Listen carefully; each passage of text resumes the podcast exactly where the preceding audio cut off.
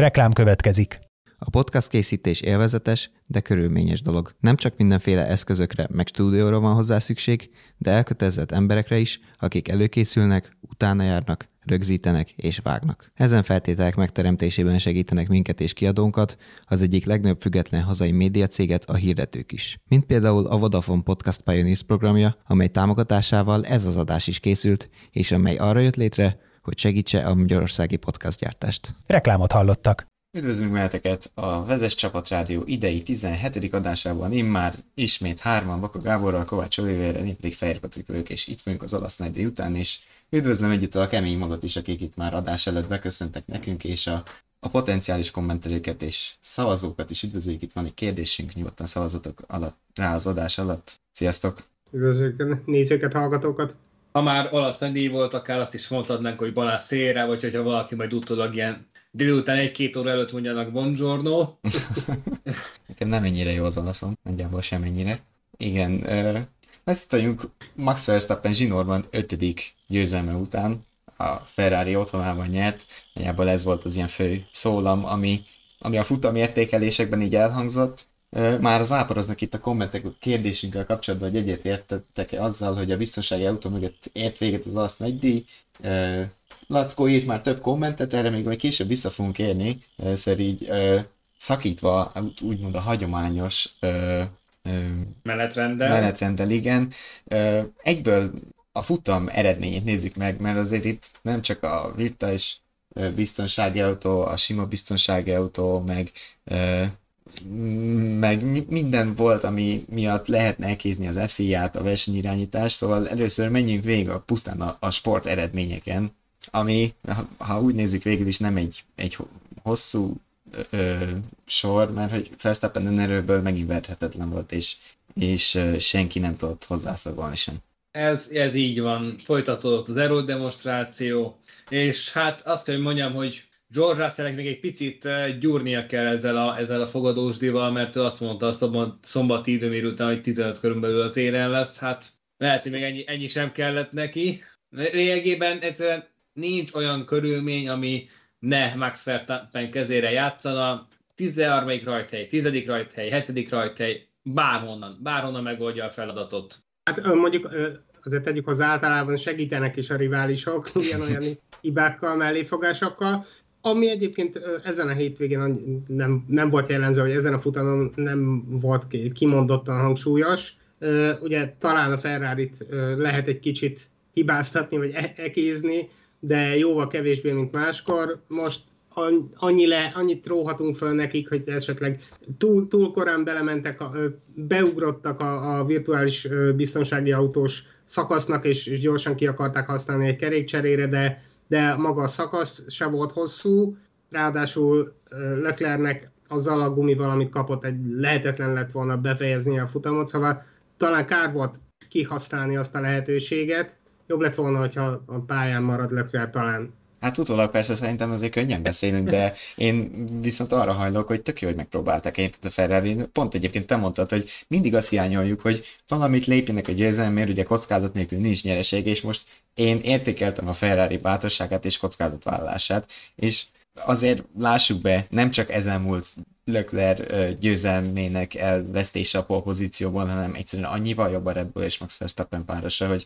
hogy ha a hagyományos menetrendet is követve jön be a monakói kereket cserélni, valószínűleg akkor is elbukja az első helyet. Igen, de úgy is nézhetjük szerintem, hogy az, az, azzal vállaltak volna kockázatot, hogy dőljön el a pályán, hogy akkor meg tudja védeni a, a helyét Leclerc, és ha megelőzi Verstappen, ami egyébként inkább valószínű, mint nem, még akkor is lehetett volna után, utána küldeni, vagy megpróbálkozni egy még elnyújtottabb első etappal, vagy akármi, de az, hogy, hogy rögtön kimenekítették az útjából az első lehetőségnél, ami adódott, ami túl korai volt, szóval még mehetett volna szerintem azokon a gumikon, hát, ahogy láttuk. De figyelj, erre hány, én hány példát nem tudom hibáztatni. Igen. Én ezért, én ezért nem tudom hibáztatni a Ferrari-t.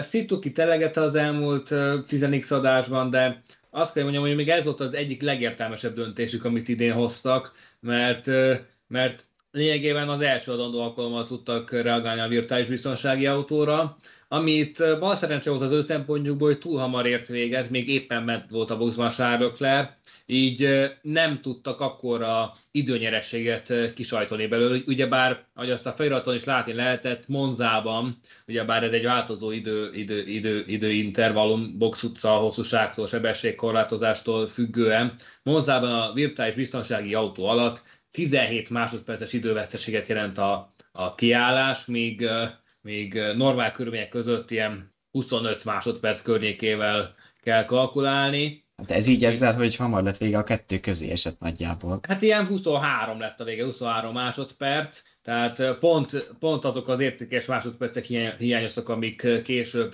kulcs tényezők lettek volna. A gumikezelés megint egy másik kérdés, mert lehet, hogy a futamnak azon a pontján logikusabbnak tűnt volna egy kemény keverék megkockáztatása, ugyanakkor ne felejtsük el az előző futamok példáiból okkolva, hogy a Ferrari egyszerűen nem tud mit kezdeni a kemény gumikkal. Tehát sokkal nagyobb tempó és időveszteséget generáltak volna, hogyha azt választják a közepes gumik helyett.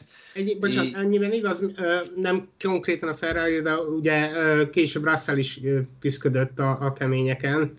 Először azt hitte, hogy az lesz a jó választás, aztán a Mercinél sem működött igazából, úgyhogy igen, ilyen szempontból védhető, hogy miért nem kemény került rá. És hogyha, már a, és hogyha már a Mercedes sem választja, pedig a Mercedes az előző hétvégén kifejezetten jó bánta a legkeményebb, a skála legkeményebb keverékével. Hogyha még ott sem működött, akkor a ferrari még annyira sem működött volna.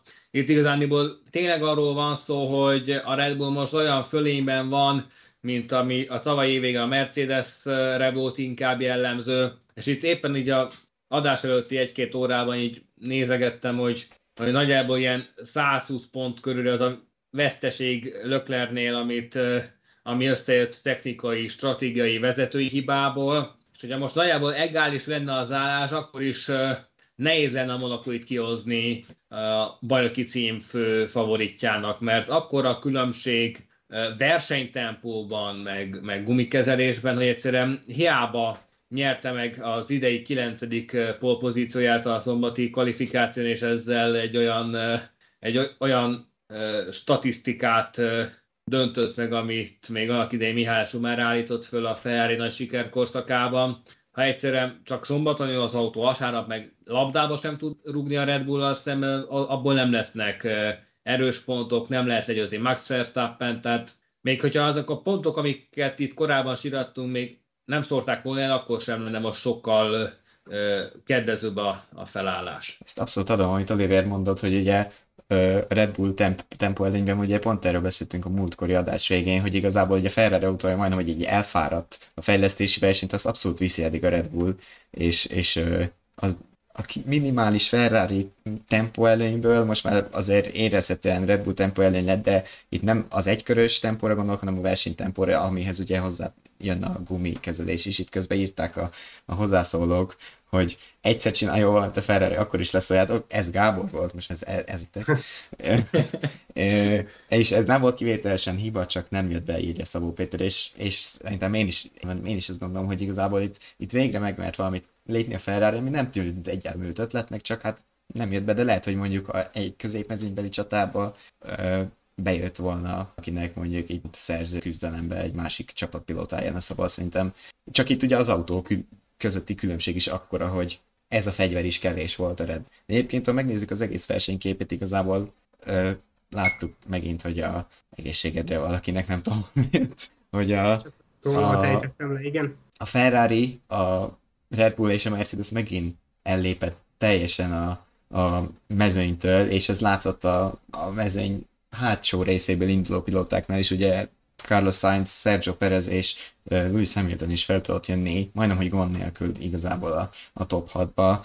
Pereznél ráadásul még egy, egy uh, felforrósodó fék is megspékelte a futamot, ami azt hittem egyébként, hogy ez egy kiesés lesz ott neki. Én is, is nagyon, hogyha így nézzük, az viszont nagyon, tényleg nagyon szép kockázatvállalás volt, hogy, hogy tovább, tovább küldték, és aztán mégis meg is oldódott. Jó kérdés, hogy mi lett volna, hogyha, hogyha ez nem, nem jön közbe, de akkor mennyivel gyorsabban tud, vagy mennyivel elő, előrébb tud végezni a, a mexikói, de hát így is a körülményekhez képest kihozták a versenyéből a maximumot nagyjából. De ennél több nem volt benne, és az a helyzet, hogy a nagy csapatok és a kisebb csapatok közötti most szemetűnő különbség azzal is magyarázható, hogy, hogy alapvetően egy olyan párról beszélünk, ahol nagyobb erő és tempó különbség esetén könnyű előzni, könnyű felzárkózni. Tehát nincs az, hogy beragadsz a másik köré, mögé adott esetben öt körre is, hanem... Hát azért volt erre példa, hát, ne felejtsd hát, a DRS hát, vonatot. Hát volt DRS vonat, ezt akartam most hozzátenni, de alapvetően, hogyha megvoltad a tempó és erőkülönbség, lehetett előrelépni. Tehát nem az volt, mint például lett volna a Zandvoortban, hogy, hogy esély nincs kitörni a 22-es csapdájából, hanem a, a, aki meg akarta oldani, az meg is oldotta. Tehát, ahogy lehetett látni, Sainz, Hamilton és Perez már hogy kéz a kézben jöttek föl a csapattársak mögé. Hát hogyha, azért... Hogyha, ha, ha magát a sorrendet tekintjük. Igen, de egyébként... Mert ennél nyilván egy sokkal uh, zakatolósabb volt ez a történet. Talán még Sainz helyzete volt a legkönnyebb, mert ő valóban eléggé ambiciózusan és agilisen tört előre, uh, több előzést is bevállalt né- némi rizikóval. Hamiltonnál lehetett látni egy-egy ilyen megrekedést, míg Perezni ugyebár nagyban átírta a helyzetet az, hogy az elején ki kellett jönni cserére, és ezért egy hosszú kemény gumis etap volt a mexikóinál, ergo ő inkább egy ilyen mozgó, de mégis állapot volt a pályán, tehát amíg körülötte kijöttek kereket cseré, addig neki nem nagyon kellett ezzel foglalkoznia. Igen, gyakorlatilag... Egyébként itt a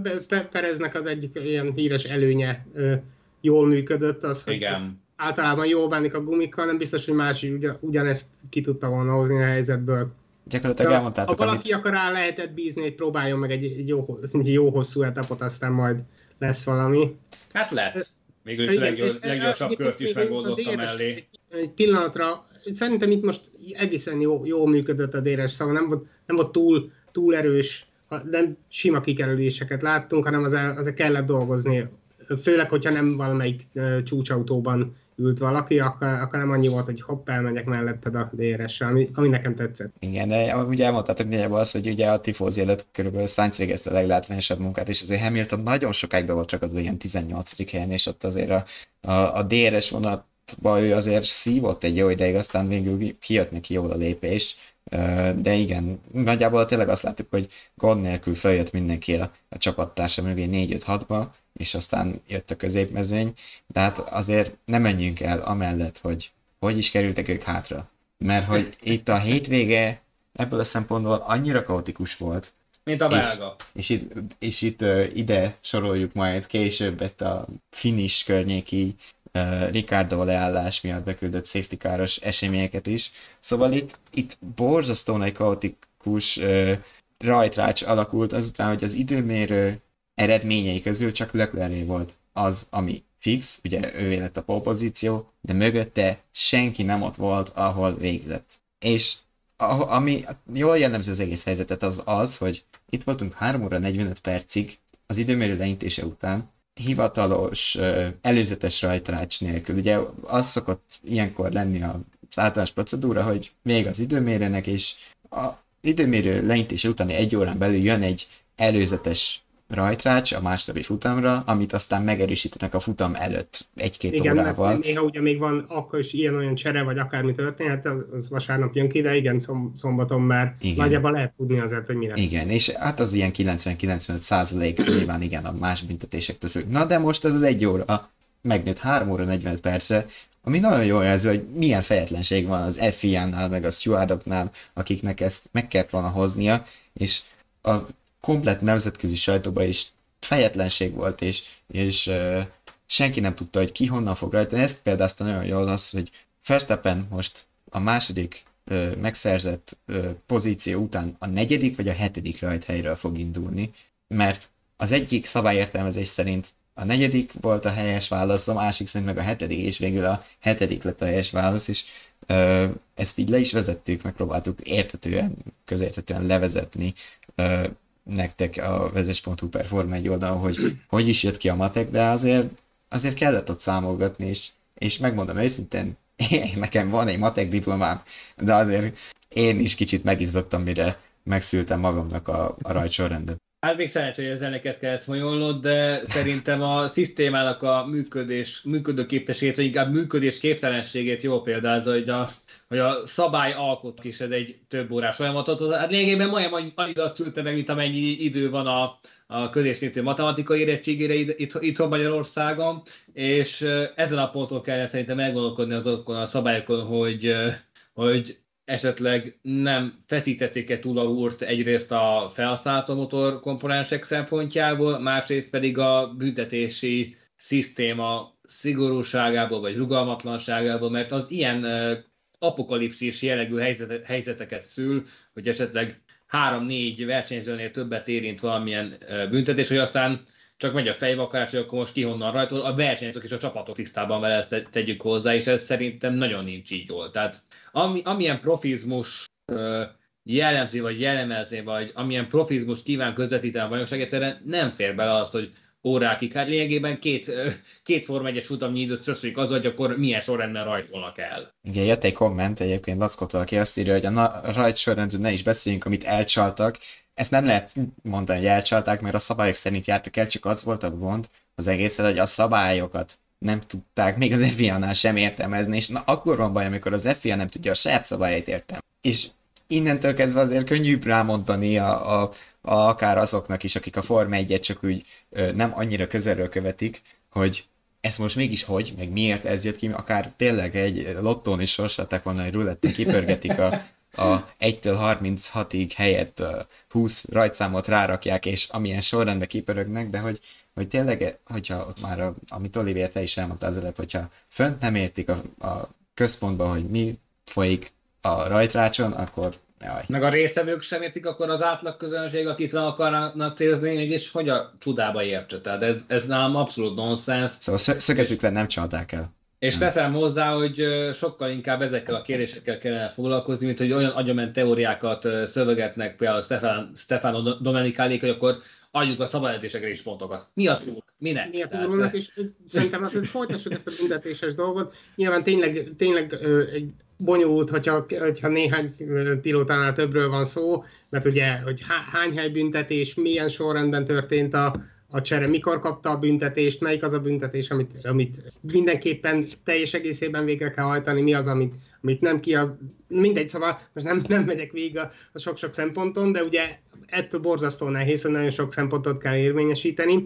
Viszont én többször is gondolkodtam meg most a hétvége kapcsán újra, hogy mégis mit, mit lehetne akar helyette, és, és nem tudok rájönni, mert ugyan lehet mondani, hogy mondjuk mondjuk azt, hogy a, a csapatok kapnak konstruktőri pontlevonást a, a különböző cserékért. Ez egy első pillantásra jó, jó hangzik, mert gyakorlatilag az esetek többségében azért a műszaki hibák, vagy a, a, a nem jó megépített motor, vagy akármi miatt van szükség ilyen cserére, az alapvetően a, a konstruktőrnek a, a, a sara lenne, és a pilótát így, így nem büntetné. Ez egy dolog, de, de mi van a, a középmezőnyben? Szóval vagy sokat kellene adni, hogy érezzék az élcsapatok, ha viszont sok pontlevonás, akkor az mi, mi van a középmezőnyben, meg mi van ott a, mezőny végében, ahol mondjuk 10, 10 alatti ponttal húzzák ki a, a szezon felét, vagy valami. Vagy, Még egyáltalán nem lenne méltányos. Nem lehetne olyan... Sokkal egyszerűbben fognám egyébként meg ezt. Hogyha ma, fejezd be, de utána majd mondom, fejezd be. Jó, szóval egyrészt ez szerintem ezért nem, nem lenne alkalmazható. Aztán, de ugye mondhatnánk azt is, hogy jó, akkor adjunk nekik előre plusz időbüntetést, mint hogyha a futamon történt volna velük valami, valamit elkövettek volna, és akkor a különböző cserék számától függően 5, 10, 15, 20, 30 másodperces büntetéssel futnának neki a versenynek, maradna az eredeti rajtsorrend, ami az időmérőn kialakult, viszont cipelnék magukkal ezt az időbüntetést, ami ugyan egy normál verseny képét mutatná a pályán, de utólag akkor megint menne a számolgatás, és abszolút lenne, hogy mondjuk valaki befut az első helyen, de csak a hatodik lenne az időlevonások miatt, vagy akár mondjuk egy ilyen biztonsági autós befutónál a mezőny végére esne vissza, pedig végig vezette a futamot, szóval ez, ez emiatt nem jó, meg ez már ugye a pilótát is büntetné, sőt elsősorban a pilótát büntetné, meg közvetetten a konstruktőrt, aztán akkor felvethetnénk még, hogy jó, oké, akkor, akkor mondjuk hagyjuk az időket, hagyjuk a pontlevonásokat, szépen mindenki cipeljen szó szerint valamit, azaz mondjuk legyen, legyenek ilyen ballasztok plusz súlyok büntetésként, de akkor megint csak a, a pilóta is szív vele, miközben igazából a többségében a csapatot kellene csak ezeket büntetni, és akkor itt el, elakadok, hogy akkor mi, mi más lehetne azon kívül, hogy hátra soroljuk. Tudom és a választ. Adom a szót. Minek büntessünk ennyit? Látjuk, hogy se a Red Bullnak, Hondának, se a ferrari se a Mercinek, se a Renault-nak nem megy a szabályok betartása, mert túl szigorúak a szabályok.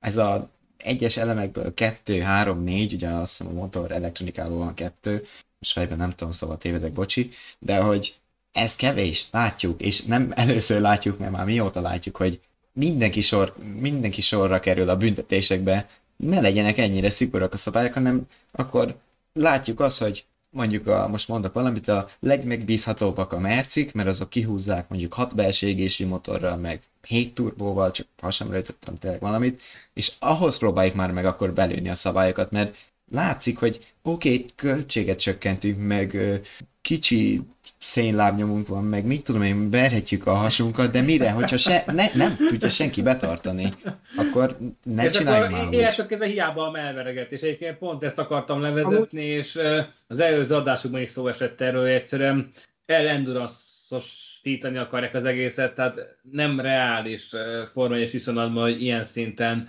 egy ilyen hosszú versenynaptár az ilyen kevés erőforrás elem jár, ez egyszerűen kivitelezhetetlen, és itt megint csak nem egy, meg nem két gyártót érint a probléma, hogy kivétel nélkül mindenkit. És az iménti felvetésedre, Gábor, hogy, hogy az időbüntetés lehetne egy opció, hát teszem hozzá, hogy amikor annak idején, még, amikor még ennyire sem voltak megfogó ezek a, ezek a motorcserés vagy büntetések, még a, a McLaren Honda úgymond békeidőkben ilyen 2015 és 2016 tájéken rémlik, ami az, amikor Fernando Alonso és Jensen Button ilyen három rajtrási büntetéseket kapott, hogy annak az utolsó részletét már a futam elején időbüntetés formájában törlesztették, és az is ez a abszolút ilyen az emberek a feje kikerekedik a helyéről kategória volt, hogy mégis mi van? Még ha, ha drágáljuk, mind a ketten felvetettétek, hogy, hogy gyakorlatilag tarthatatlan, és amiatt, amiatt van egy ekkora katyvasz, mert tarthatatlanok azok a limitek, amit, amit szabtak, és ezzel egyrészt egyetértek, másrészt viszont a Forma 1 gyakorlatilag mindenki egyetért azzal, elfogadta mindenki, hogy jó, zöldüljünk, legyünk még ö, ö, olcsóbb, olcsóbbak Forma 1-es szinten, meg még környezetbarátabbak, Szóval ez egy közös cél, és szerintem, hogyha, hogyha az a reakció, hogyha nem megy, akkor, akkor lazítsunk, akkor, akkor az nagyon, nagyon rossz precedens, mert akkor mindenre rá lehet mondani, hogy jó, nem megy, akkor csináljuk, engedjük szabadabbra a dolgokat, viszont hogyha van egy cél, amit, amit kénytelenek lesznek tartani, akkor Forma 1 csak meg fogják oldani. Ha valahol, akkor Forma 1 meg fogják oldani, és e-, ezzel, ezzel aztán nagy szolgálatot tesznek az f is, azzal, hogy igyekeznek olyan motorokat, erőforrásokat fejleszteni, amik majd jövőre vagy két év múlva már tényleg kibírják a, a, azt a távot, amit futniuk kell.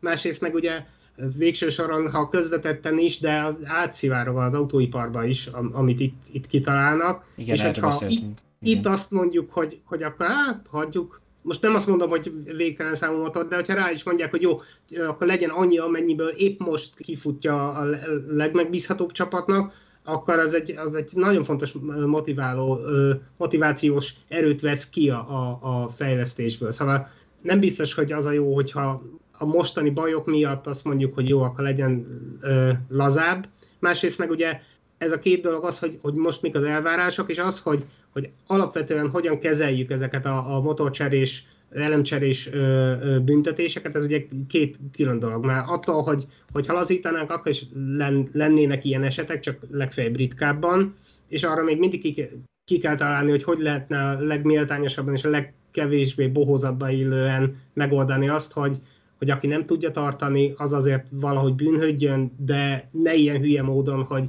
hogy gyakorlatilag csak összekeverjük a rajtrácsot, aztán... Igen. Ezzel, ezzel csak egy a baj, hogy ez már egy évek óta elnévő probléma egyrészt, másrészt talán már egyre markánsabb is a probléma, tehát egyszerűen én azt hiszem, hogy évről évre inkább nő a motorcseréknek a száma, a szükségszerű motorcserék száma, és nagyon kontraproduktív lenne adott esetben szigorúbb szankciókhoz nyúlni ilyen elrettentés jelleggel, mert visszaütne, és lényegében csak azt lehetne elérni, mert hogy a csapatok lényegében nullára letekerik a motorokat, hogy, hogy akkor óvjuk, ameddig lehet kategória, csak akkor az a éppenséggel a versenyzések a lényege szűnne meg egyrészt, Ne, másrészt... Ja, jó, mondd el csak ehhez, majd szeretnénk valamit. Eh, más, másrészt eh, azért eh, technikai oldalon most túl nagy előretörésre ne számítsuk a 2026-os szabályváltozásokig, hiszen a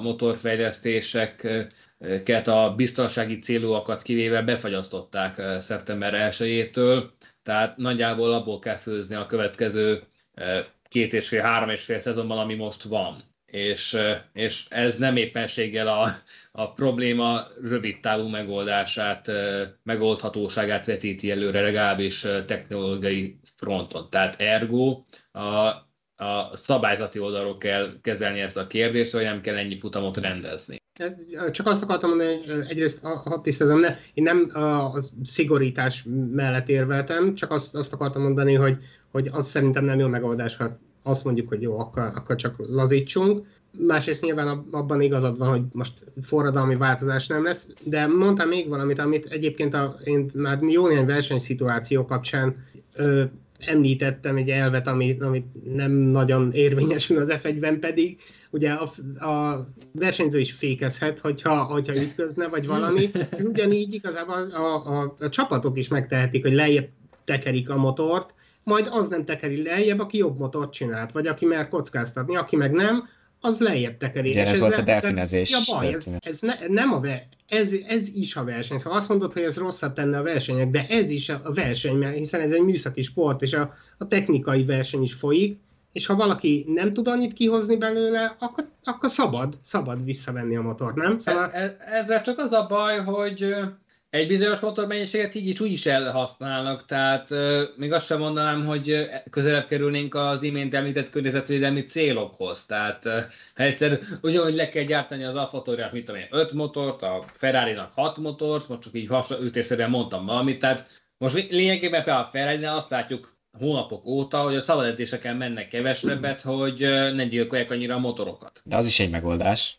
És ez szerintem hát, tök oké. Okay. hogy szabad visszatekerni, szab, szabad kevesebbet menni, szóval az, az nem tilos. Hát még, végül is otthon is lehet maradni Maranello-ban, meg Breckley-ben. Hát- az, az a legmotor kívül megoldás, hogy azt... Közben jött egy érdekes kérdés, és itt nagyjából az időmérős szekciót, ami a motor, meg a egyéb büntetéseket illeti, azt, azt lassan átléphetjük, és majd belemerülünk egy másik ö, érdekes, hasonlóan ö, hát felkavaró témába, de jött egy érdekes kérdés uh, Tolmácsi Ferenctől, hogy uh, szerintetek lehet-e az a ferrari hogy nyáron fejlesztették az autót úgy, hogy hát itt közben kiderült a chatben, mert de gyakorlatilag arra vonatkozik a kérdés, hogy mert azért lassult-e vissza a Ferrari vissza, mert inkább a megbízhatóságra uh, fektették az energiájukat, és nem a, a, a gyorsulásra így a fejlesztések terén. Hát, hogy visszalassult el a Ferrari, az megint egy jó kérdés. Ezt nyilván nem lehet összehasonlítani, hiszen hiszen különböző pályákon megyünk, hogyha mit a visszamennénk Barcelonába, és újra ott köröztetnénk a ferrari az egy relevánsabban összehasonlítható adat lenne. Én szerintem itt inkább arról van szó, hogy a Red Bull sokkal hatékonyabban, és talán költségek szempontjából is hatékonyabban tudta kezelni ezt a fejlesztési versenyt. Igen, erről egyébként múlt adásból beszéltünk. És, és, ugye, és ugye valószínűleg megoldódhatott még a, az a évelei probléma is, hogy túl nehéz volt az autó, mert most az elmúlt hetekben elcsendesedtek azok a, azok a találgatások, hogy akkor most hány kilós a Red Bull, ugyebár a szezon elején az volt a legnehezebb autók egyike, 805 kilóval. Itt, hogy tegyem... a 798 kg-os minimum tömeg mellett. Hát tegyem hozzá gyorsan, hogy ugye nem csak a Red Bull és Ferrari viszonylatot érdemes itt nézni, hanem a, a Ferrari-Merci viszonylatot is, ugye a Merci is azért behozta, ha úgy nézzük a Ferrari tempóban, és szerintem itt a leginkább a, azt nem tudom, hogy mennyire ö, vezethető ez arra vissza, hogy a Ferrari inkább a megbízhatósági oldalról próbált fejlődni. Tény, hogy az elmúlt három futamon most már nem volt ö, műszaki hibájuk nekik, ö, szóval lehet, hogy azt az elvet követték, hogy a, a gyorsabb autóból könnyebb megbízhatót csinálni, mint a megbízható, de lassabbból gyorsat. Csak hát közben azért a többiek kicsit, ha nem is teljesen elléptek, de előrébb léptek, mint ők. Hát minden esetre én még abban sem vagyok biztos, hogy ezeket a megbízhatósági kéréseket annyira százszázalékosan sikerült kiszűrni. Szerép az imént említettem, hogy meglehetősen visszafogottan szerepelnek a szabad edzéseken, tehát nem tudom, hogy így például hosszabb etapokra mennyire lehet hatékonyan felkészülni, hogyha csak ilyen egy-két körös gurulásokat ejtenek meg, és ez azért már a versenyzők is szóvá tették el, azt hiszem Sainz az el, el, előző, vagy az az előtti hétvégén, hogy miért megyünk egy kicsit többet, valószínűleg lehet némi kapcsolás a két jelenség között. Én még azt is hozzátenném, nem, nem mint fő tényező, de, de ugye ne feledjük, hogy, hogy az aerodinamikai szigorítások is ugye a nyári szünet után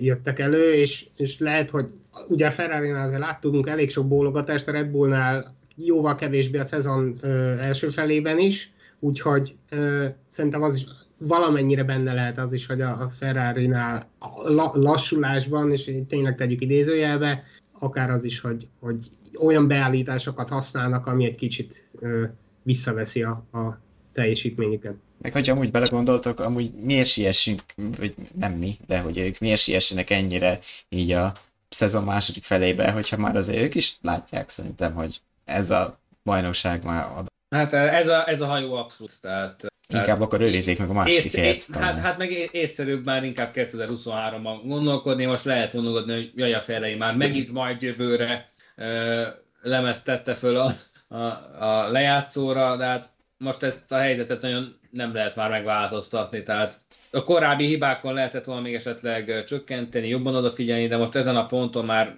teljesen felesleges görcsösen szaladni egy olyan busz után, ami egyszerre nem veszi fel őket. Na azt mondom nektek, srácok, hogy ugorjunk itt a legvitatottabb részre, amiről az adás, uh, igen, adás címe, illetve a, a szavazás is szól. Uh, ugye egy kicsit ilyen provokálóan, azt elmondhatom, tettük fel az adás címet, hogy elvették a Ferrari győzelmi esélyét. Ugye minden hang uh, erről, hát jó, ez kicsit, hogyha, hogyha összeért volna Leclercnek az előzés, ha újraindultna a futam, de itt azért nagyon sok tényező van. Feltettük nektek ezt a kérdést, hogy mi volt a helyes döntés, és 52 százalék, szóval nagyon szoros az állás. Inkább a piros zászlós megszakítás és új rajtra szavazott volna egyébként. Ugye Daniel Ricardo megálló McLarenje miatt küldték be az Aston Martin biztonsági autót, és, és mögötte ért gyakorlatilag a mezőny. Bocsánat, csak a, a, a szavazást nem látók meg a később hallgatók kedvéért, szerintem mond a, a teljes kérdést meg a választ. Hogy egyet értetek-e azzal, hogy a biztonsági autó mögött ért véget az alasz nagy díj? És 48% azt mondja, hogy igen, így szabályos, és 52% azt mondja, hogy piros zászló és újra kellett. És ö, megoszlanak a vélemények egyébként kommentben is. Lackó például azt írja, hogy szerinte VSC-vel el lehetett volna, vagy el lehet az ilyesmit intézni, mert ha nem, akkor mégis mire való a VSC. Pályát a mentés alatt nem kellett keresztezni, szerintem a VSC egyik óta sem olyan. Ö, volt olyan vélemény is, hogy szintén Lackó írta, hogy régi futamokon ennél durvább szitukat is megoldottak sárgazászlónál két kör alatt. Szabó Péter dupla sárgazászlót ír, Dancsika pedig álló autó mellett azt mondja, hogy veszélyes lett volna a versenyt így indítani, szóval tényleg megoszlanak a, abszolút a, a vélemények, és gyorsan tisztázzuk, hogy mi is itt a veszélyhelyzet esetén a szitu. Van egy sárga zászló, két sárga zászló, VSC, safety car és piros zászló. Szerintem ezzel nagyjából lefettünk minden sztorit, egy emelkedő sorrendben. A piros zászló nagyon veszélyes indokolt esetekre van, a safety car a kevésbé veszélyesek, és úgy visszatáncolhatunk, de hogy az FIA kiadott szerintem egy nagyon jól érhet, érthető a szabályok betűinek megfelelő közleményt, mivel azt mondják, hogy mérlegelve a helyzet veszélyességét, ugye Ricardo nem egy megnyitáshoz húzódott le a pálya mellé, közel az aszfaltcsíkhoz, és mind ezt az, ebből az öt lehetőségből a második legdurvábbat a safety card vetették be. És tök jól megmagyarázták ezt. Na, de most jönnek az én problémáim. Hogy ezt amúgy mindig lehetne alkalmazni, hogy a szabályok betűinek megfelelően járunk el, és nem a show részesítve előnyben. Nem tud, szóval nekem ebből most nagyon az jön le, hogy most kezdenek így észbe kapni, hogy jó, itt van ilyen szabálykönyv, ezt kéne talán használni. Nem tudom, ti nem érzitek így? Én, hát annyi... le, levették a polcról, és lefújták róla a polcról, hogy hoppá, ezt mi, mi írtuk annak idején még a dinoszauruszok kiadásával egy időben, és Napozunk benne, lehet, hogy jó. Ne, én azt gondolom egyébként, hogy azért az egész évre jellemző, hogy, hogy komolyabban veszik a szabályokat, és, és én itt most nem gúnyolódnék az FIA-n azért, mert mert alkalmazták a saját szabályaikat. Hát csak az a baj, hogy korábban ezt nem tették. Hát tehát- igen, jó, de jó, de hát valahol el kell kezdeni a, a Hát nyilván ne lehet ez ma kezdeni mondjuk 5 évvel ezelőtt. idén komolyabban veszik, a tav- tavalyi kutyakoméd, szezonzáros kutyakomédia után pedig aztán végképp Meg az összes több. Igen, csak hogy nyilván itt most a, a futam befejezése safety car alatt ez gyakorlatilag majdnem ugyanaz volt a helyzet, mint a, a tavalyi szezonzárón, és itt aztán ma- végképp észnél akartak lenni abban, hogy, hogy, hogy mit csinálnak, és tényleg gyakorlatilag betű szerint vég, végre is hajtották az, azt, ami kellett, és akinek erre panasza van, hát nem tudom, az, az, az menjen panaszra az FIA, az ezek, ezek a szabályok most, meg ezek voltak a szabályok tavaly is, és és a tavaly volt borzasztó nagy Justice Mord akkor, amikor, amikor nem alkalmazták őket. Ez így van, és régebben is láttunk már biztonsági autó mögött befejeződő futamokat, nincs ezzel semmi. Van, van néha ilyen, ez van. Egyetlen baki volt az FIA részéről, az ugye, hogy a, a biztonsági autó nem, nem Verstappen gyűjtötte össze a pályán, hanem Russell, Russell elé került, aztán úgy két kör elment, és hogyha ez nem történt volna, akkor, akkor lehet, Lehet, hogy hogy egy kör lett el, volna. igen. elengedték volna a versenyt, de egyébként én már csak azért sem bánom, hogy a biztonsági autó mögött ért véget a futam, mert az szerintem sokkal rosszabb, amikor az utolsó pár körre, vagy az utol, akár az utolsó egy körre ö, csinálunk új versenyt csak a show kedvéért, mert, mert a biztonsági autó mögött mindig ugye össze, összerázódik a mezőny, és, és ez nem méltányos, például nem lett volna méltányos Verstappennel szemben, aki egyébként szerintem tök igazságtalanul lett győztes Abu Dhabiban, de itt meg mell, ellen, hogy mondjam, mellette érvelek,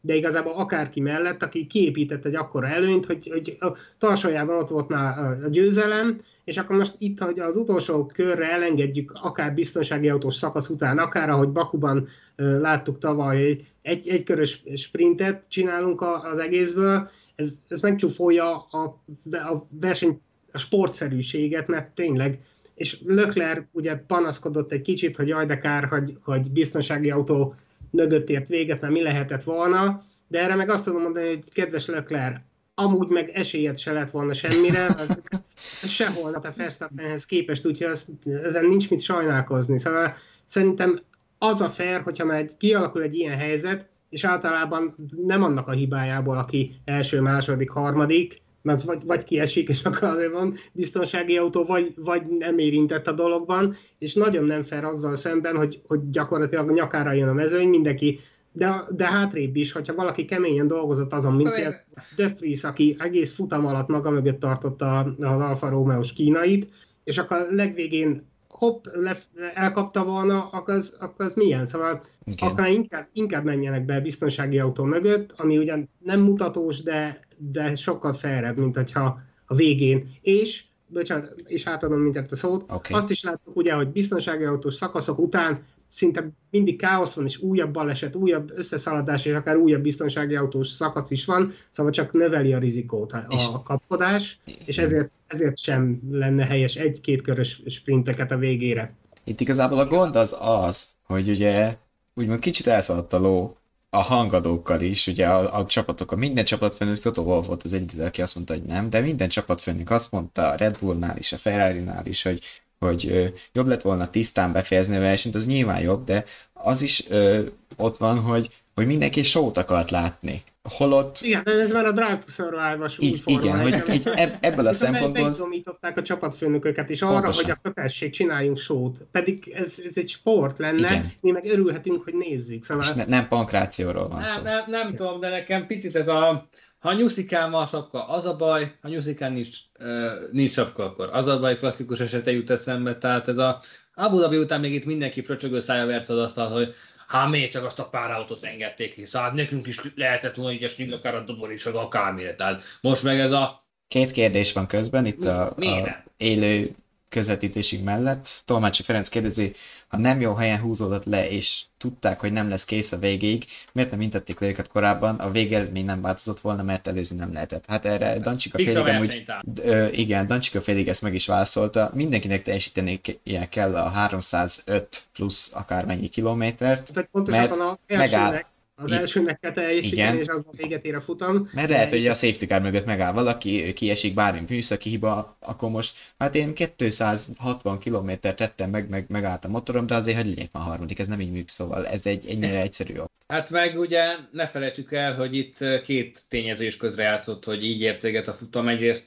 nagyon későn állt meg Daniel Ricciardo autója, másrészt ezen a hétvégén általánosságban véve eléggé Igen. lassan dolgoztak az olasz sportbírók. Mindjárt tehát kitérünk ilyen- erre, de van még egy kérdés. Lackó mondja, hogy vonatkoztassunk el a szabályoktól. Szerintetek egy, a megnyitástól nem olyan messzire lévő autó eltávolítása a pályáról igényel safety card, vagy elég lenne a VSC? Hát nem tudunk elvonatkoztatni a szabályoktól, mert maguk a szabályok írják elé, hogy miért, milyen protokollt kell alkalmazni.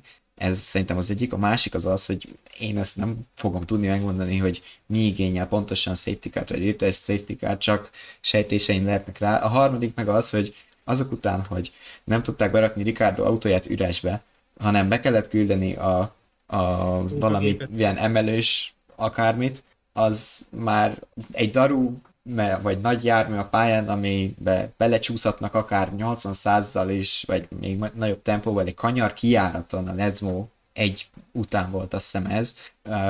Hát nem ideális, szóval inkább Az Én- emlékezünk Jill Bianchira, nem, Igen. nem véletlen, hogy Igen. hogy- én inkább pont adtam a safety Pont, pont ezt akartam én is felhozni, hogy ugye bár itt itt tízzel feljebb valamelyik komment arra hivatkozott, hogy régi futamokon mi volt, hogy Hát két kör alatt, meg sárgazás alatt megoldottak. Ilyen szempontból meg is haltak eh, sajnos. te, teljesen irreleváns, hogy mi történt ö, ö, 8-10-15-20 évvel ezelőtt, mert azért a Forma 1-et nagyon komoly biztonsági innováció jellemezte az elmúlt 25-30 évben, tehát ugye bár főleg Ayrton Senna 1994-es halála óta, akkor jöttek el, jö- jött a Hens utána 10 éven belül, meg, meg egy csomó más technikai jellegű biztonsági módosítás, ami sokkal masszívabbá tette a Forma 1-es autókat, ugyebár a következő ilyen törés pont ebből a szempontból már említett Bi- Bianchi eset volt, ami után annak köszönhetjük lényegében a virtuális biztonsági autónak az intézményét, meg a, meg a glóriát,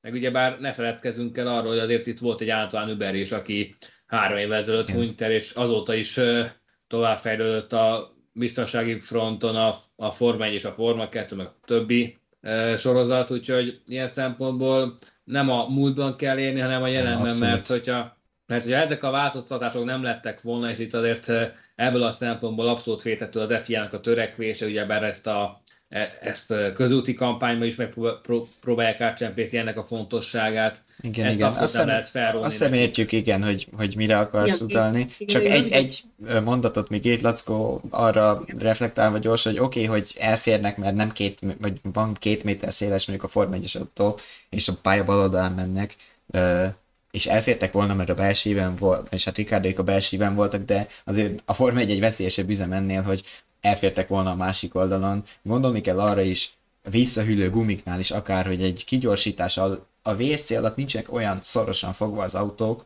mint egy biztonsági autó alatt. A biztonsági autó mögött is láttunk már balesetet, nem egyet, az se egy veszély, az se, az se egy veszélytelen üzem, szóval abszolút szerintem indokolt volt itt, főleg a pályára beküldött darus Munkagép. autó miatt, munkagép miatt a biztonsági autó. Szerintem, hogyha egy foglalnánk össze, és ezzel le is zárhatjuk ezt a témát, hogy a, az, az is nagy baj, hogyha a sport rovására megy a, a, a show hajszolása, az viszont százszázalékosan megengedhetetlen, hogy a biztonság rovására történjen ez, úgyhogy szerintem az ilyeneket nehéz, ne, ne, nem is lehet vitatni. I- Igazándiból minden ilyen jellegű helyzetet így kell elkezelni. Tehát eh, ezt eh, nyugodtan be lehetett tenni tankönyvi példába, itt tényleg eh, két dolgon lehetett volna változtatni, úgymond, hogyha Ricardo alatt korábban kotlik meg a McLaren, majd, le, majd, jö, majd jövő, jövőre Max Verstappen figyeljen oda arra, hogy mikor esik ki Monzában, hogyha folytatódik a monzai győzteseknek a, az átka rossz szériája a győzelmüket követő évben, vagy egy picit gyorsabban dolgoznak az olasz sportbírók, mert valóban nem Igen. a leggyorsabb kezűek voltak ezen a hétvégén. és a, most fogalmazhatunk így, hogy elvették a Ferrari győzelmi esélyt, azzal vették el gyakorlatilag, hogy alkalmazták a szabályokat. Mert ha, ha nem úgy alkalmazzák, ahogy arra korábban is láttunk példákat, akkor tényleg itt még ez az esélye se lett volna meg a ferrari hogy esetleg újraindítják a futamot. És igen, hát a hétvégén annyi hülyeséget láttunk az FIA-tól, meg a stewardoktól, hogy az valami borzalom, és ha ezt nézzük, ez volt az egyetlen normális lépésük. Mert azért... Én tudnék, tudnék még egyet, majd később beszélünk róla. Oké, okay, mert, mert hogy azért az, amit leműveltek a Forma 3-as szezonzáró bajnoki döntő futam végén, az is egy bohózat volt, hogy piros zászló után büntetéseket osztogatunk, meg nem indítjuk újra, holott amúgy, amíg megbeszéltük volna, hogy ki hanyadik, simán újraindulhatott volna a futam, meg Forma 2-be kiasztották Iri Vipsnek egy 10 másodperces stop and go büntetés mindegy is, miért, de utólag megmondták, hogy hát ez amúgy csak 10 másodperc lett volna simán, szóval egy enyhé büntetés. Hát de... Hát lényegében egy kiforgatásról van szó, hogyha jól rémlik. De mindegy tehát... is, ez most mindegy. De a reakció az az volt, hogy utólag azt mondták, hogy bocsi, nem tudunk erre mit csinálni, nincs erre kiforrott procedúra, úgyhogy fölajánljuk a bocsánatkérésünket a pilóták és a csapatnak, hogy ti a szigorú büntetést kaptátok és töltöttétek le. Hát most Bravo. csókolom.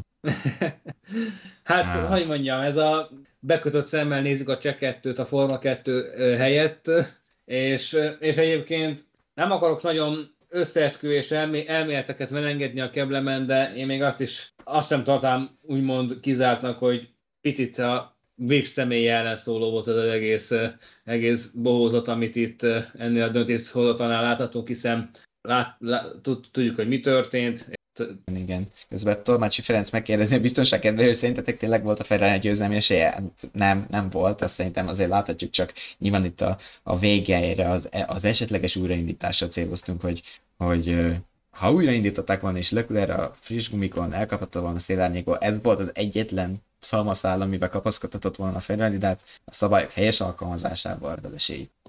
De a Gábor már említetted egy fél mondat erejéig Nick de Vries-t, meg említettél egy másik filmet erejéig, még egy dicséretet a, a, az FIA felé, melyikkel ja, kezdenéd? Hát igen, úgy jó gondolod, jó gondolod, pont e- erre gondoltam. Ugye gondolom, hogy mindenki tisztában van vele, hogy a Williamsnél a, a, a vakbélgyulladásos Alexander Albon helyett beugrott a, a Merci motoros csapatoknál kav, kavargó szabad edzéseken már mindent kipróbáló korábban a McLaren neveltje volt az utóbbi időben, meg a, a Mercedes, a mercedes tartozik, és, és kiválóan kvalifikált, aztán a futamon re, remek ö, ö, szereplést mutatva két pontot szerzett a williams az élet első Form 1 versenyén, de a végén, a futam után azért vizsgálat alá vonták a, a hollandot, amiért, amiért el, elfékezte magát, vagy hirtelen fékezett a biztonsági autó mögött, aztán majdnem összekoccant azért végigüldöző csóval.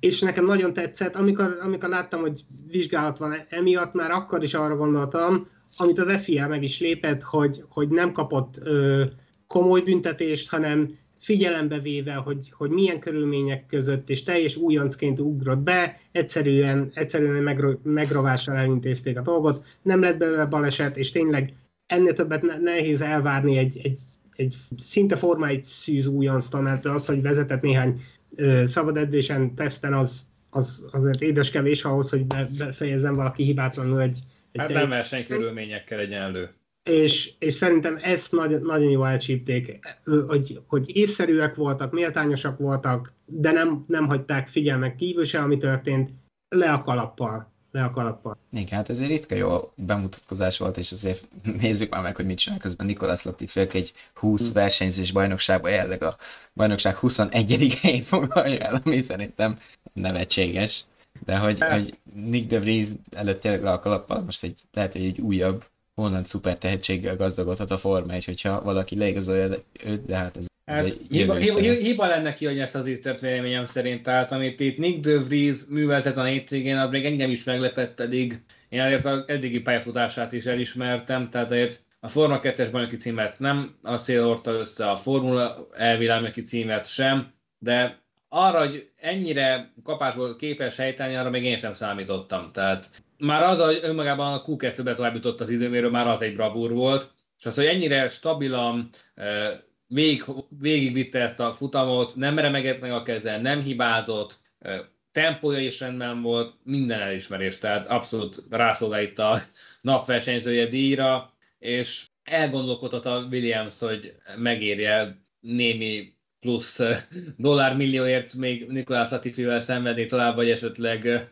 két jó versenyzővel adott esetben nagyobb babérokra törni a folytatásban. Igen, azért főleg azért az tényleg kiemelendő, hogy beugrósként ért el ezt az eredményt, és azért így, ha a formai történetét megnézzük, soha nem volt egyszerű dolga a beugrósoknak, de ritka szerintem az olyan, amikor, amikor valaki így a mély vízbe dobva rögtön ennyire jól tud teljesíteni. Nem tudom, hogy hogy Gábor, te úgy tudom, készültél. Igen, készültem, és igen, ritkát, legtöbben azért elég el vannak veszve, gondoljunk csak 2009-re, amikor először Luca Badoer eset kelt a ferrari aztán két futam után beültették az igen tapasztalt és nagy formában lévő Giancarlo Fisichellát, és ő is csak bénázott vagy középszerűen vezetett a ferrari de azért vannak, akik kiemelkedően tudtak teljesíteni.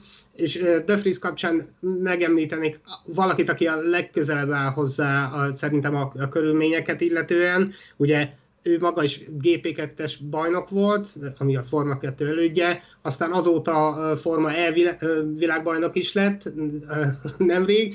Gondolom néhányan mert tudják, hogy, hogy Stoffel van Donról beszélek, aki, aki a McLaren neveltje volt, és a 2016-ban Alonso szezonnyitós óriási bukása után dobták be a mélyvízbe a, a, McLarennél, és a, akkor, akkor is pocsék, Honda motoros McLaren végül a tizedik helyen célba vitte a Bahreini nagydíjon, amivel gyakorlatilag be is biztosította, hogy a következő évben versenyzőülést kapott a, a McLarennél de említhetnék egy másik V-vel kezdődő nevű pilótát is, aki aztán igen, igen sokra vitte. Ugye Sebastian Fettelre gondolok, aki 2007-ben Robert Kubica kanadai hatalmas bukása után a, a Bokaficán meg a, a, az agyrázkódás miatt ült be a lengyel helyére a BMW Zaubernél, és ő is első Forma 1-es versenyén, élete első versenyén pontot tudott szerezni az amerikai nagydíjon.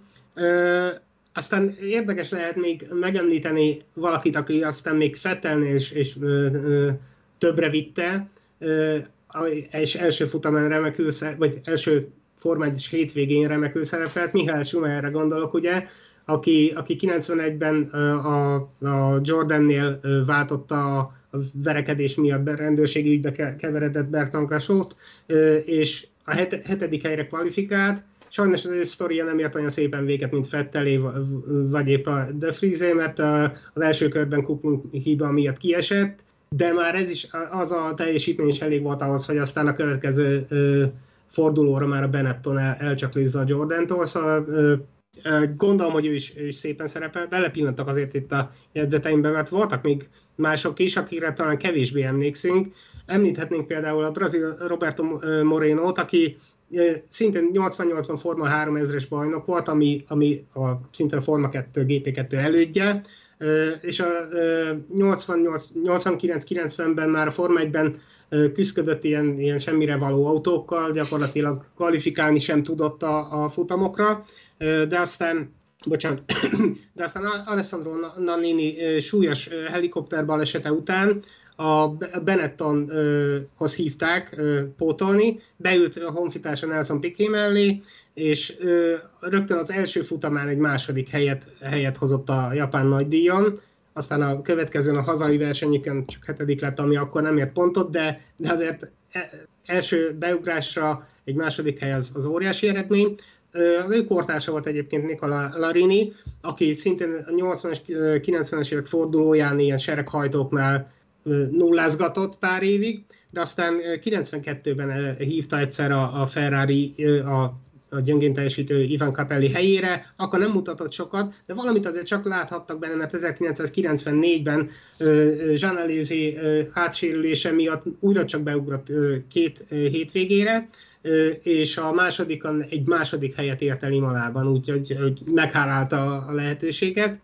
Aztán nézhetünk olyanokat is, akik, akik egészen másképp ö, voltak ilyen szuper, szuper ö, beugrók, mert világbajnokként, ö, már bizonyított világbajnokként ö, ugrottak be, amikor hívták őket. Egy, az egyikük Mario Andretti volt, aki ö, 1978-ban lett ugye világbajnok, ö, és 82-ben miután Gilles Villeneuve ö, meghalt, ö, ö, ö, bocsánat, Pironi, elfejtettem, Didier Pironi pedig megsérült, a Ferrari fölkérte, hogy valamit segítsen már nekik, és, és ő az olasz nagydíjan a, a, a monzai tifózik előtt sikerült harmadik helyet hoznia, úgyhogy hozta, amit kellett, 94-ben a Williamsnél volt szükség pótlásra, sajnálatosan ugye hiszen elhunyt Ayrton Senna. Egy darabig ugye a, a addigi tesztpilóta David Coulthard vezette az autót, ő sem szerepelt egyébként rosszul második futamán, az elsőn, amint célba ért már ötödik lett, később meg lehetett volna egy győzelme is, hogyha nem baltázza el, de a, a szezon végére aztán a, a két évvel korábbi bajnokukat hívták vissza, Nigel Mansell, aki 93-ban az Indikát is megnyerte, és nyilván ő is, ő is hozta. Az első visszatérő verseny épp csak lemaradt a dobogóról, viszont a szezon záró Ausztrál nagydíjat már meg is tudta nyerni, úgyhogy nyilván érdemes bajnokokat visszaültetni, ők a, ők a legjobbak. És még valakit megemlítenék, aki ugyan nem, nem ért el remek eredményt, de nem, nem lehet egy ilyen válogatásból, visszatekintésből kihagyni. Ő Markus Winkelhock, aki 2007-ben a sereghajtó Spikernél kapott lehetőséget, miután kirúgták az alul teljesítő Christian Albers, és az Európa nagydíjon az utolsó helyről indult volna, szóval nem, nem látszott úgy, hogy valami nagy, nagyot mutat majd, de, de a formációs körön a csapattal együtt kitalálták, hogy ő bemegy, bemegy esőgumikért, mert nagyon lógott az eső lába, meg is tette, és amint elindult a futam, gondolom sokan emlékeznek még rá, az autók csúsztak le a pályáról, mindenki ment mindenfelé, már az is örülhetett, aki visszatudott valahogy hogy, evickélni a, a box utcába, Winkelhock pedig a kiváló gumiválasztásnak köszönhetően valami félperces előnyt kiautózva állt az élen, a piros zászlós ö, ö, megszakításig, és utána az újraindításnál az első helyről polból rajtolhatott élete első és egyetlen Forma 1-es versenyén. Sajnos azért ö, nem jött össze a nagy bravúr, mert nyilván ö, ő egyébként ö, esőgumikon is próbálta folytatni, amivel gyorsan visszaesett, aztán kicsit később meg műszaki hibával búcsúzott is, de ő az F1 történetének egyetlen olyan pilótája, aki egy, egyetlen hétvégén ö, indult az utolsó és az első helyről is, és vezetett is egy futamot egyszerűen elképesztő, szóval... Egy komplet karrier valaki, egyetlen futam. Ő, ő a legérdekesebb beugró pilóta szerintem. Arra emlékszem tisztán, meg most amúgy a képet mutattuk itt a, a nézőknek YouTube-on, hogy szerintem ilyen boldog kiesője még nem volt egyetlen egy Form 1 futamnak mert, sem, mert konkrétan vigyorogva vitték el a, a, a motoron, miután megállt alatta az autó. Itt közben ránéztem a szavazásunkra, valamennyire a átpártoltak, hát most mondhatni a mi oldalunkra, az a szabálykövetőbb irányt mutatja a, a Vox állás, ugye, hogy többen is inkább egyetértenek azzal, hogy biztonsági autó mögött ért véget az alasz díj, mert hogy így szabályos, de azért 55-45 az arány százalékban, szóval még mindig szorosnak mutató az eredmény. Hát, hát lehet, hogyha még beszélgetünk egy két-három órát, lehet, hogy még egy pár tíz százalékos sikerülne meggyőzni, de hát arra nyilván nem adottak a, a, a technika, technikai és egyéb keretek, úgyhogy de jó jel, és akkor ha már Gábor üzent Löklernek, akkor most hárman üzenhetünk az fnl hogy ne tegyék vissza a polcra a szabálykönyvet. Igen. Úgyhogy addig még ők is tanulmányozhatják esetleg, amíg el nem jutunk Szingapúrig, ami hát most egy kicsit hosszú idő múlva következik, három hét múlva, és hát most már csak kettő hét és hat nap múlva, de hogy most egy kicsit várakozósabb időszak lesz. Hát ugye az orosz díj kiesése. Ugye az orosz díj kiesett a versenynaptárba. Igen, indokolt ejtése miatt, igen. Igen, igen. Szóval három hét múlva a szingapúri nagydíj, ott a menetrend is egy kicsit más lesz, mert már estében hajlóan rendezik ugye a versenyt hagyományos módon, és emiatt a magyar ö, időpontok is később lesznek, magyar időpont szerint is később lesznek az események, de a csapatrádió változatlan időpontban hétfő este 7 órától érkezik majd, csak október 3-án, hogyha... Annyi, annyira nem vesznek más időponton, európai igen, időpont tekintetében, hiszen az id- idő eltolódás... Ilyen 5 óra környéke rémlik nekem igazából. Hát pedig a vasárnapi futam az délután 2 órakor lesz, úgyhogy ne 5-kor gyere, mert Hoppá. akkor egyedül, egyedül maradok, egyedül maradok, és akkor mi lesz? Jó, akkor, akkor csak azt hallgassátok meg tőlem, hogy ez egy csapatrádió október 3, este 7 óra a YouTube-on élőben, meg aztán utána a szokásos feleleteinken bármikor, amikor nektek jól esik, akár itt YouTube-on még egyszer, de a mindenféle podcast oldalakon, szóval Spotify-on, iTunes-on és Google Podcaston is, is ilyen vagyunk, ilyen leszünk, ez az adás is holnap már visszahallgatható lesz ott is. Mai kommentjeiteket, hozzászólásaitokat és szavazataitokat pedig köszönjük szépen, örülünk, hogy ilyen aktívak voltatok, gyertek vissza máskor, és lájkoljátok a videót, hogyha tetszett az adás, és, és tetszett, amit hallottatok. Facebookon is lájkoljatok minket, mert mindenhol szeretjük, ha lájkoltok bennünket. F1 More néven találjátok meg az oldalunkat, a cikkeinket pedig a vezes.hu per Forma egy oldalon olvashatjátok, illetve a vezes más egyéb jó dolgokat is találtok, szóval kövessetek mindenhol, ez, ezt nem fogjátok megbánni soha. Úgyhogy október 3, visszatérésünk 3 hét hibernáció után, vezes csapatrádió. Köszönjük a figyelmet, tartsatok velünk Köszönjük a legközelebb is. figyelmet. Sziasztok. Köszönjük. Arrivederci. Sziasztok!